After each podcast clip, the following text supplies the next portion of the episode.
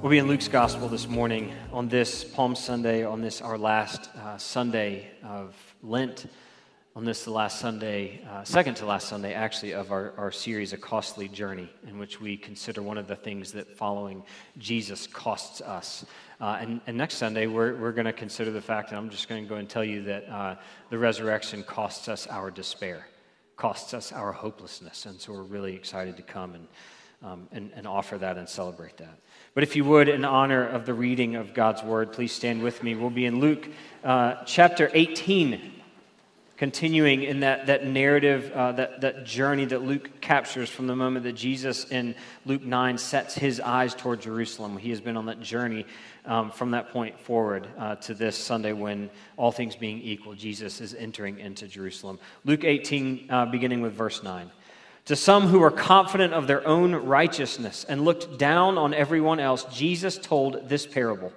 Two men went up to the temple to pray, one a Pharisee and the other a tax collector.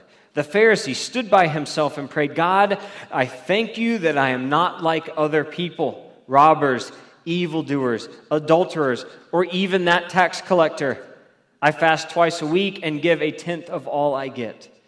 But the tax collector stood at a distance. He would not even look up to heaven, but beat his breast and said, God, have mercy on me, a sinner. I tell you that this man, rather than the other, went home justified before God. For all those who exalt themselves will be humbled, and those who humble themselves will be exalted. This is the word of God for us, the people of God. Thanks be to God. Amen. You may be seated.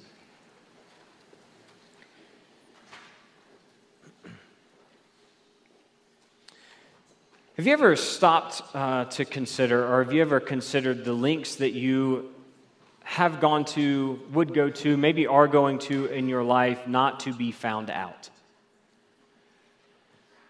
And I don't mean like not getting caught, because that's different. That's a different message for a different day. Because some of you, especially if you're an older sibling, you know the links that you've gone to not get caught. Right, that usually involves blaming someone else, blaming a younger sibling for something that you did. That's not what I'm talking about. I mean exposed, like found out in the sense of I can't really do this thing that I've led you to believe that I can do, or I'm inadequate in this area of my life, or maybe that thing that I put on my resume in hopes of getting this job or being considered for this job. I really have no idea how to do that. Like maybe the links that you went to be found out, was it maybe on a resume you put that you were proficient in Excel, that like Da Vinci Code of a program where everything that you do just unlocks like 200 other things that it can do, and no one really knows all the ins and outs of it, because I think it's like a choose your own adventure kind of thing. Like every decision that you make, it unlocks countless other decisions, when really the only thing that you have ever used Excel for is like, who's coming to my party and what are they bringing to it, or who are the people that have RSVP'd yes to my wedding reception. And yet you sit down and you're asked this question, walk me through your resume. And you think, can't you read? Like, it's just right there in front of you. Like, why did I type up a resume and send it to you, and you're asking me to walk you through it because you know the question is coming? Tell me about your proficiency in Excel.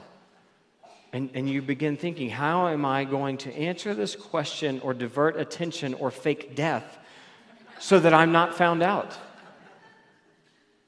Or maybe you have, in class, like I wouldn't recommend faking your way through a foreign language class, because eventually you will be exposed. If you are a good enough writer, you can kind of fake your way through a literature class or an English class. If you just have the gift of gab and can just lay, just write a paper in such a way that professor is convinced that not only did you read the material, but you should actually be used as the example of how to expound upon this material. In a foreign language class, that's maybe a little bit different. For instance, in my short stint with Spanish when I was in high school, I didn't always do the work. I didn't always study. I didn't always pay attention in class. So much so that my Spanish teacher stopped calling me by my given my given Spanish name and just started calling me Mr. Collins. Like everyone else in there had a Spanish name except for me. I was Mr. Collins. And she would say things to me because I maybe was having discussion with classmates. She would say, "Cállate la boca, Mr. Collins." And I would think she was giving me instruction on something to do, like this is the test. And so I would get up and go close the door to the classroom. She was telling me to shut my mouth, not go close the door. Or one time there's a diagram, of a house, and she's pointing, like, if you are in this room of the house, where are you? And she points to a bathroom, and she says, "Mr. Collins, if you're here, where are you?" And I said, "Yo soy en el gato." I am in the cat. Not in the bathroom, I am in the cat. And she didn't like that answer, and she just proceeded to ask me questions, and I eventually said to her, "No sabes," which is not "I don't know," it's "you don't know."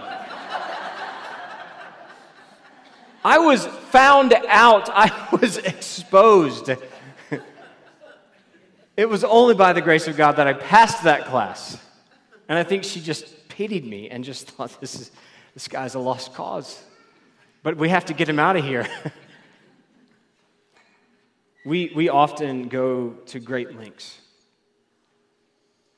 to not be found out. Whether that is heaping accolades, earned or unearned, earned or made up upon ourselves so that we appear more proficient, so that we appear better, so that we appear stronger, so that we appear more successful, so that we appear like we just have it all together in the eyes of people around us, whether that is a coworker, whether that is an employer, or whether it is just for the world around us, for anyone that may be looking in on your life. If we are adept at anything, we are adept at presenting to the world this picture of one who has it all together. And we come up with incredibly creative ways to do that. The question that we have to wrestle with this morning, the question that our text invites us to wrestle with this morning is, how does that affect our relationship with God?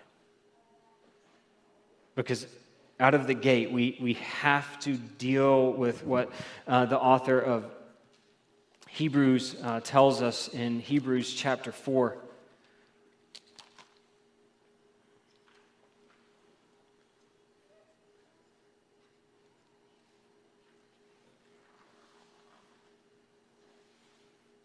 Hebrews 4:13, nothing in all creation is hidden from God's sight. Everything is uncovered and laid bare before the eyes of him to whom we must give account. Nothing is hidden from the sight of God.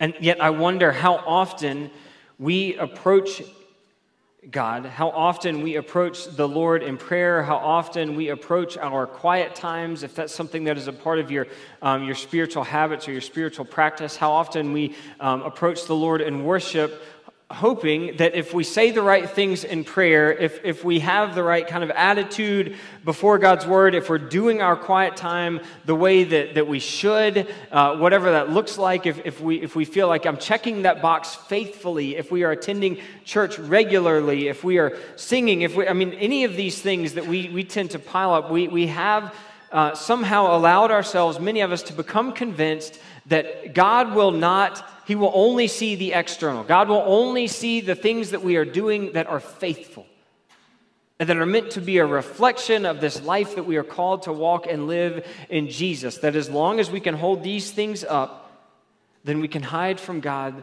those deficiencies that we have, or the areas in our lives where we are not willing to give it all, or the ways that we continue to choose our own way, our own purpose, our own path in life.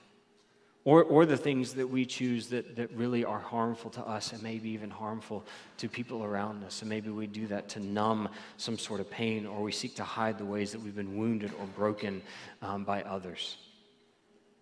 And yet what we find here at the hand of the author of Hebrews. And it's a truth that we see throughout Scripture. There's nothing that we can hide from God.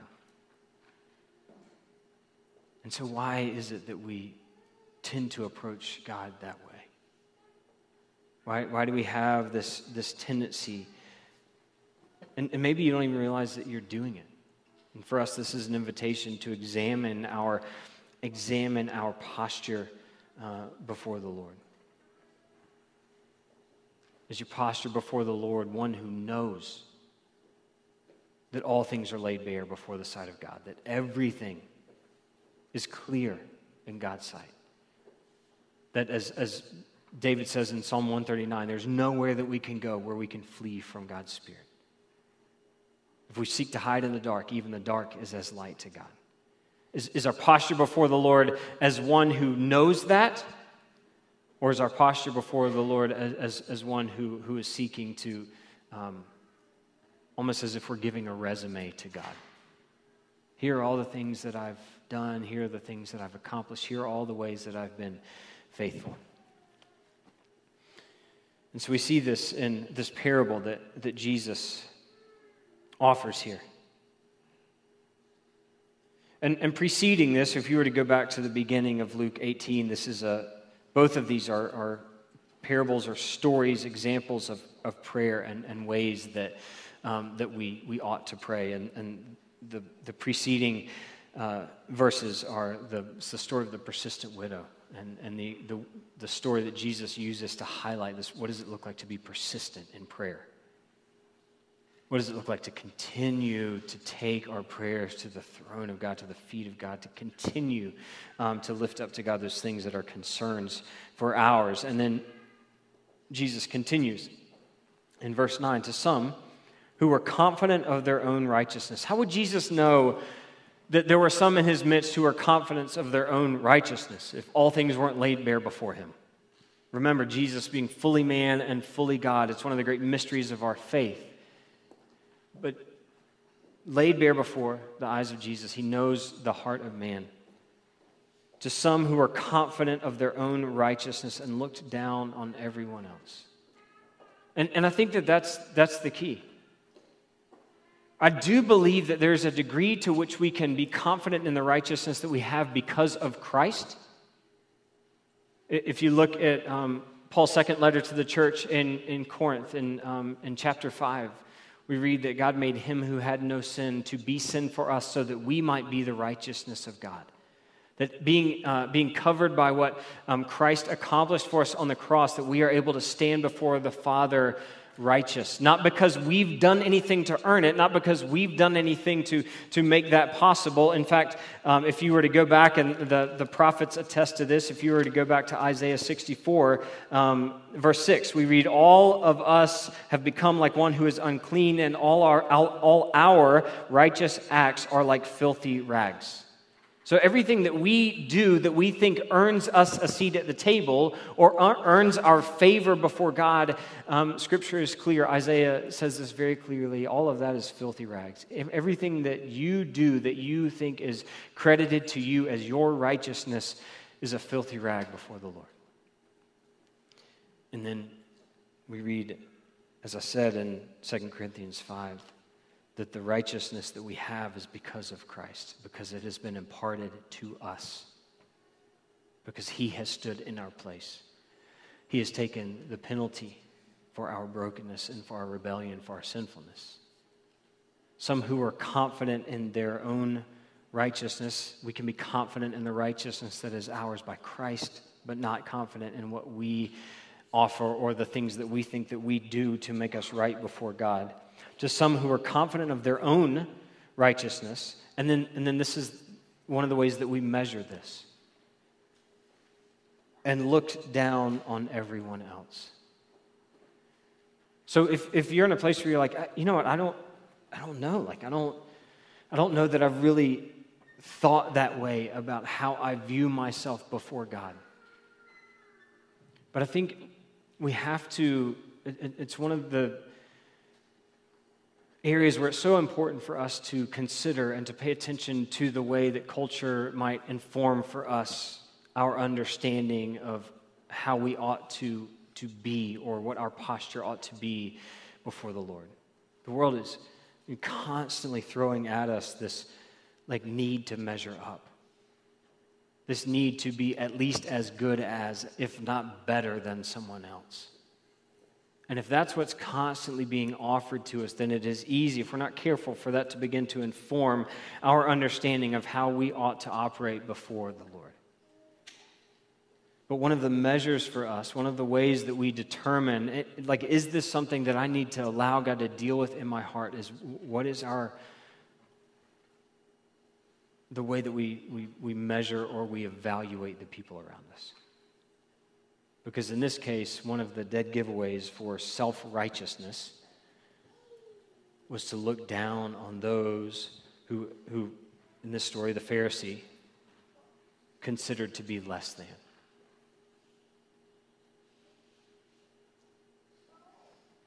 What is your view of the people around you? What is your view or your opinion of people that have made life choices that are different than yours, or who are choosing to chase and pursue things that are different than what you are trying to chase and pursue in your life? How do you view them? Do you consider other people in this world, other people in your own life that you consider to be less than you? Less worthy, less responsible. Maybe there are people that are less responsible than you. But what is happening in your heart when you evaluate people around you that have made different choices than you, that have walked or are walking a different path than what you're walking? Is it to stand in the posture like this Pharisee and to say, "Thank goodness I am not like that person"?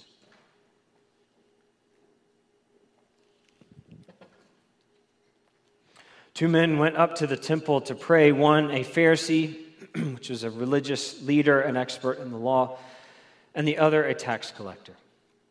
The Pharisee stood by himself, which is important to note is different than in verse 13, but the tax collector stood at a distance.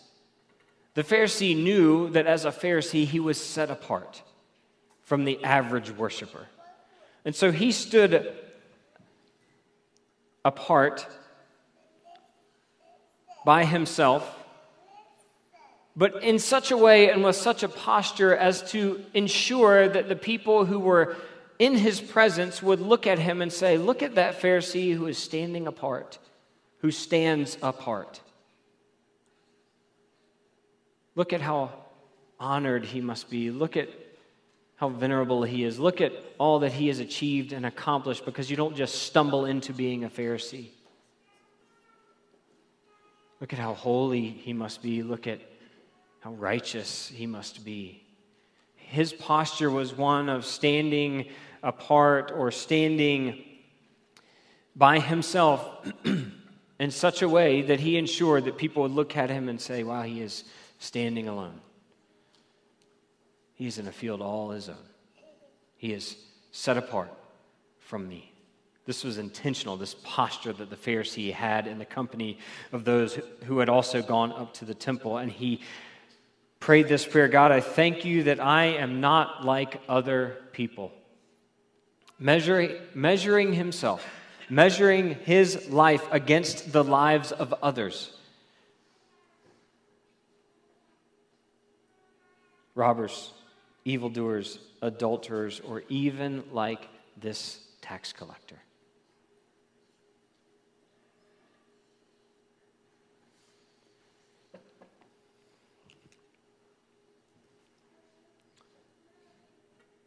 Are you heaping up for yourself accolades or a resume that makes it incredibly difficult for you to evaluate yourself before the Lord? Evaluate yourself before the Word. Evaluate yourself before Christ as the example. And friends, so many of us, the reason that we do that, as I said in the opening, is because we are afraid of being found out. We are afraid of some inadequacy that we have, or some weakness, or some woundedness that we have in our life, something that we are not proud of, something that we are ashamed of. And so we surround ourselves with these accolades, made up or not, and highlight those as the most important thing about who we are. Like Paul in Philippians 3, where he highlights his resume as a Jewish man, and Paul checks all the boxes. He's the guy, like he is him. He is the one that you want on your team, except for the fact that after highlighting all of those things, Paul says and acknowledges and realizes that until he met Christ, all of those things made him, he would have been the Pharisee standing apart from everyone else, standing in such a way that everyone could see that he stands apart. But when he encountered Christ, he realizes something. He says, all of that is rubbish. All of that is garbage compared to the surpassing greatness of knowing Christ Jesus, my Lord. Because held up next to who Jesus is, held up next to the perfection with which Jesus walked on this earth, the perfection with which he showed and revealed the heart of the Father, his perfect understanding of Scripture, his perfect understanding of the law and the way that he lived that out, his perfect faithfulness to that which he was called to do, held up next to that, Paul realized everything that I thought I had going for me, it's nothing. The only thing that I have going for me now is the fact that Jesus met me on the road and didn't strike me dead where he found me. He met me on the road and invited me into life with himself. He met me on the road and granted me his righteousness because mine was not enough. It never, ever was going to get the job done. He met me on the road and offered me grace that transformed me and made me something new and changed the way that I look at the world around me and changed the way that I look at all that I had accomplished and all that I had achieved. The fact that Paul met Jesus in such a powerful way doesn't change the fact that he was a Pharisee. It doesn't change the fact that he was the Hebrew of Hebrews. It doesn't change the fact that he did everything right according to the customs of the Hebrew people. All of that was still true about Paul. It changed the value of those things because Paul says those things no longer get to define who I am because none of them compare to the greatness of Jesus and what he offers me in himself. That is now the way that I choose to be defined, by Christ, not by myself and my own accomplishments. I saw a video recently. It was two men talking, and one of them says, a resume tells you where I've been, but the best part about me is who I am as God's child. The best part about me is where he's leading me and what he's drawing me into. And we spend an awful lot of time focused on the resume that tells people where I've been, where we've been, and what we've accomplished. And if we're not careful, we tend to try to offer that to God, as if he's going to look at your resume and be like, finally, I've been waiting for somebody with your ability and your skill and your knowledge to come along. God, I'm getting tired of dealing with all these knuckleheads. No, Jesus, God looks at that and says, okay, yeah, what else you got? That doesn't really impress me. What I'm concerned with is your allegiance, the allegiance of your heart. Because the more things that you pile up as exterior achievements and accomplishments, the more things that you use to try to hide your inadequacies and your insufficiencies from the world around you, the more hard your heart becomes to what I want to do in your life. And the more difficult it becomes for you to receive that. So this is kind of where the Pharisee is. And gosh, wouldn't it be, I mean, this is one of those moments where I wish, like, you know, when we stand in the presence of Jesus, and it seems like based on what Scripture says that the only thing we'll be able to focus on at that point is Jesus, but like if we had a moment and could talk to somebody that, you know, walked what we see in the Gospels, this is a guy I would like to meet. And to say, hey, what was it that you were worried about? Like, what were you trying to hide? What was it in your life or in your heart that you were so concerned with people finding out that this is how you prayed? Diverting attention from yourself by elevating yourself above the people around you. What was it about that tax collector that made you say, I'm glad I'm better than that guy? And we don't know. But we have to assume that there was something in this Pharisee's life, because it's true for all of us who have this sort of posture. There was something in his life that he was trying to compensate for. Elsewhere, Jesus says of the Pharisees that they're like whitewashed tombs. They look beautiful on the outside, but on the inside there's only death and decay. What was it that this man was unwilling to allow God to really get a hold of? We don't know. But held up against the picture of this Pharisee that really, I mean, I wonder if he were in our midst, and he probably wouldn't have the robes and the tassels, but what would a Pharisee of our day look like? Like someone who knew God's word inside and out, who tithed. Like the things he's saying in his prayer, the way that he lives out his faith, none of those are inherently wrong. But the fact that he uses those as the measure of comparing himself to others, and because of the fact that he comes out looking better than those around him, that he then is in a place where he's able to stand in righteousness before God, like that's the problem. The fact that he tithes, the fact that he prays, the fact that he's doing these things, none of that is inherently wrong. What would a Pharisee in our midst look like? And would we be tempted to look at them and say, gosh, that person is the standard? Like, I wish I had that kind of faith. I wish I tithed more generously. I wish I read the Word and spent time in Scripture more diligently. I wish I had that. But I wonder what we're not seeing. What's being hidden by this shiny and admirable exterior? Because held up against that, this tax collector who the Pharisee pointed to, this tax collector stood at a distance. And this is different than the manner in which the Pharisee is standing by himself.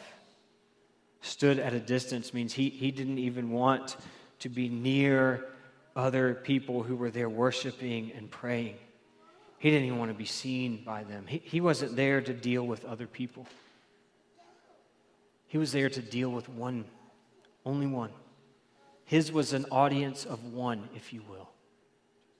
He was concerned about one thing, and that was his heart before God.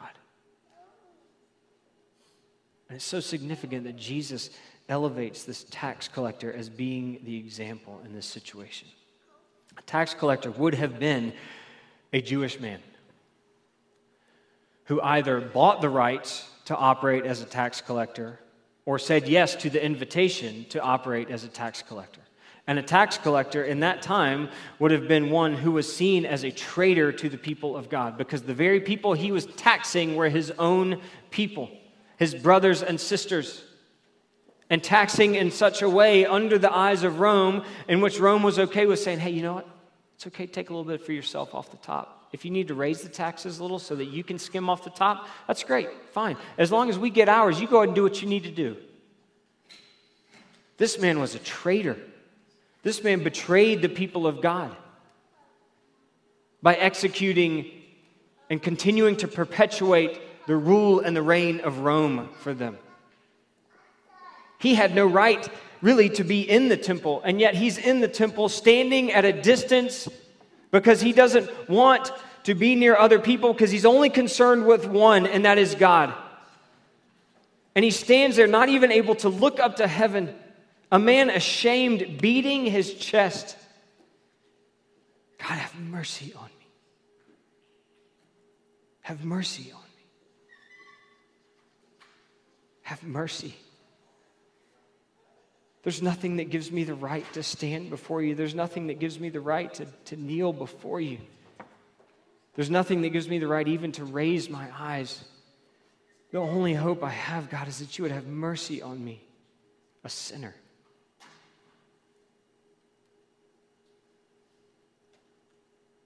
He went away justified, because he was honest with his condition before the Lord. He knew that when everything else is stripped away, he could not stand before God. He was willing to take an honest evaluation of himself. And we don't know what led him to this point. We don't know if he had had an encounter with one of the disciples, if he had heard Jesus teaching. But in this parable, in this story, this illustration that Jesus gives, there's something in this man's life that brought him to a breaking point. And he went to the one place, the only place where he thought he had hope. And that was to throw himself on the merciful heart of God. To humble himself, laying aside any pride he ever had, beat his breast and said, God, have mercy on me, a sinner. I tell you that this man, rather than the other, went home justified before God, for all those who exalt themselves will be humbled, and those who humble themselves will be exalted.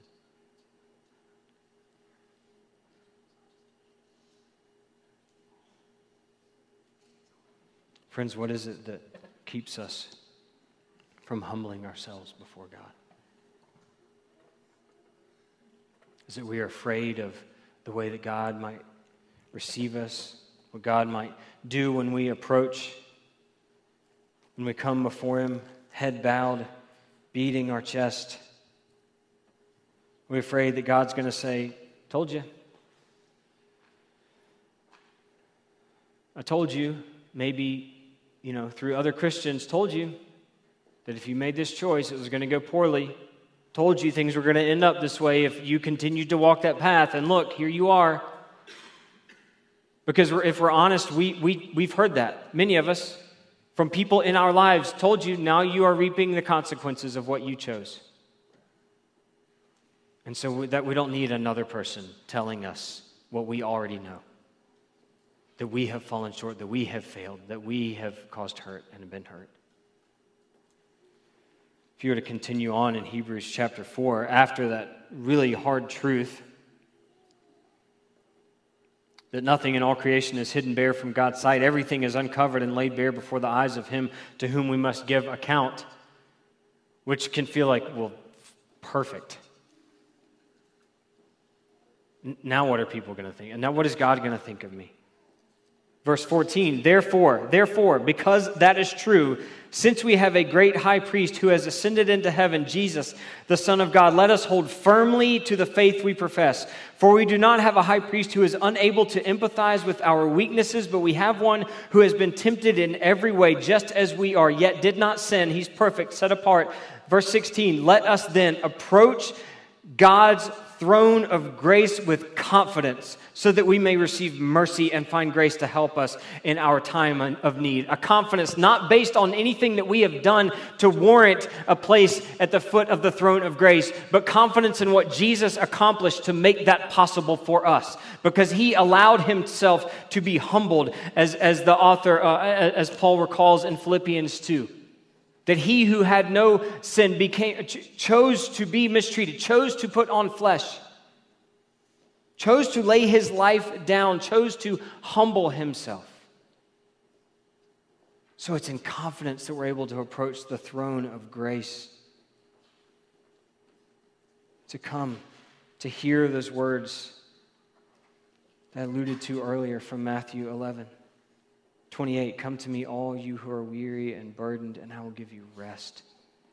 Take my yoke upon you and learn from me, for I am gentle and humble in heart, and you will find rest for your souls. For my yoke is easy and my burden is light.